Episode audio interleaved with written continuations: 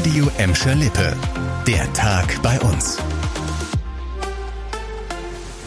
Mit Dirk Hübner, hallo zusammen. Paris, London oder Berlin, das sind so einige klassische Reiseziele in Sachen Städtetourismus. Gelsenkirchen gehört, das muss ich als überzeugter Gelsenkirchner leider sagen, nicht ganz dazu, zumindest bis jetzt.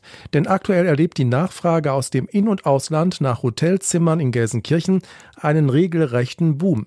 Gelsenkirchen ein internationales Reiseziel. Und dafür sorgt Taylor Swift, mal wieder ein Weltstar, der in Gelsenkirchen auftritt. Der US-Superstar gibt ja im Juli kommenden Jahres gleich drei Konzerte in der Feldins Arena und nach Ankündigung der beiden Zusatzkonzerte auf Schalke ist das Interesse an Ferienunterkünften und Hotelzimmern bei uns rasant gestiegen. Das zeigen Auswertungen verschiedener Online-Reiseplattformen. So schossen die Suchanfragen nach Gelsenkirchener Unterkünften auf Fevo direkt um 65 Prozent in die Höhe. Expedia meldet sogar ein Plus von 90 Prozent. Und sogar in Übersee ist das Interesse an Gelsenkirchen auf einmal groß.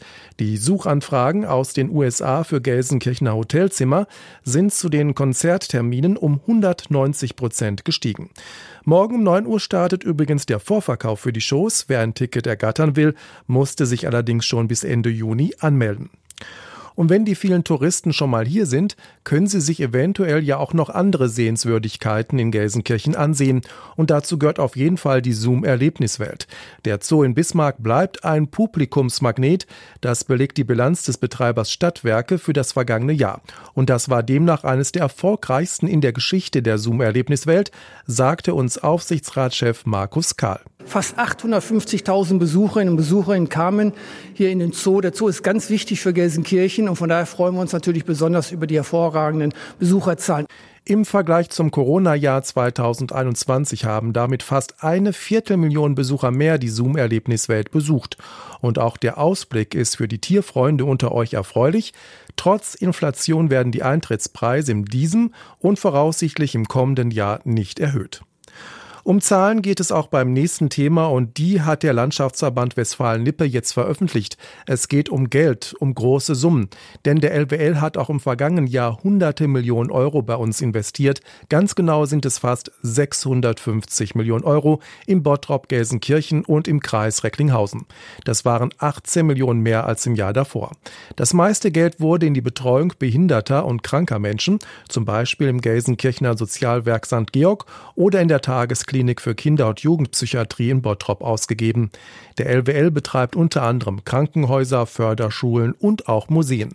Im Gegenzug müssen unsere drei Städte aber auch jedes Jahr mehrere Millionen Euro Umlage an den Landschaftsverband in Münster überweisen.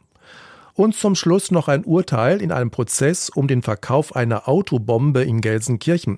Zwei Männer bekamen Bewährungsstrafen von 21 bzw. 24 Monaten.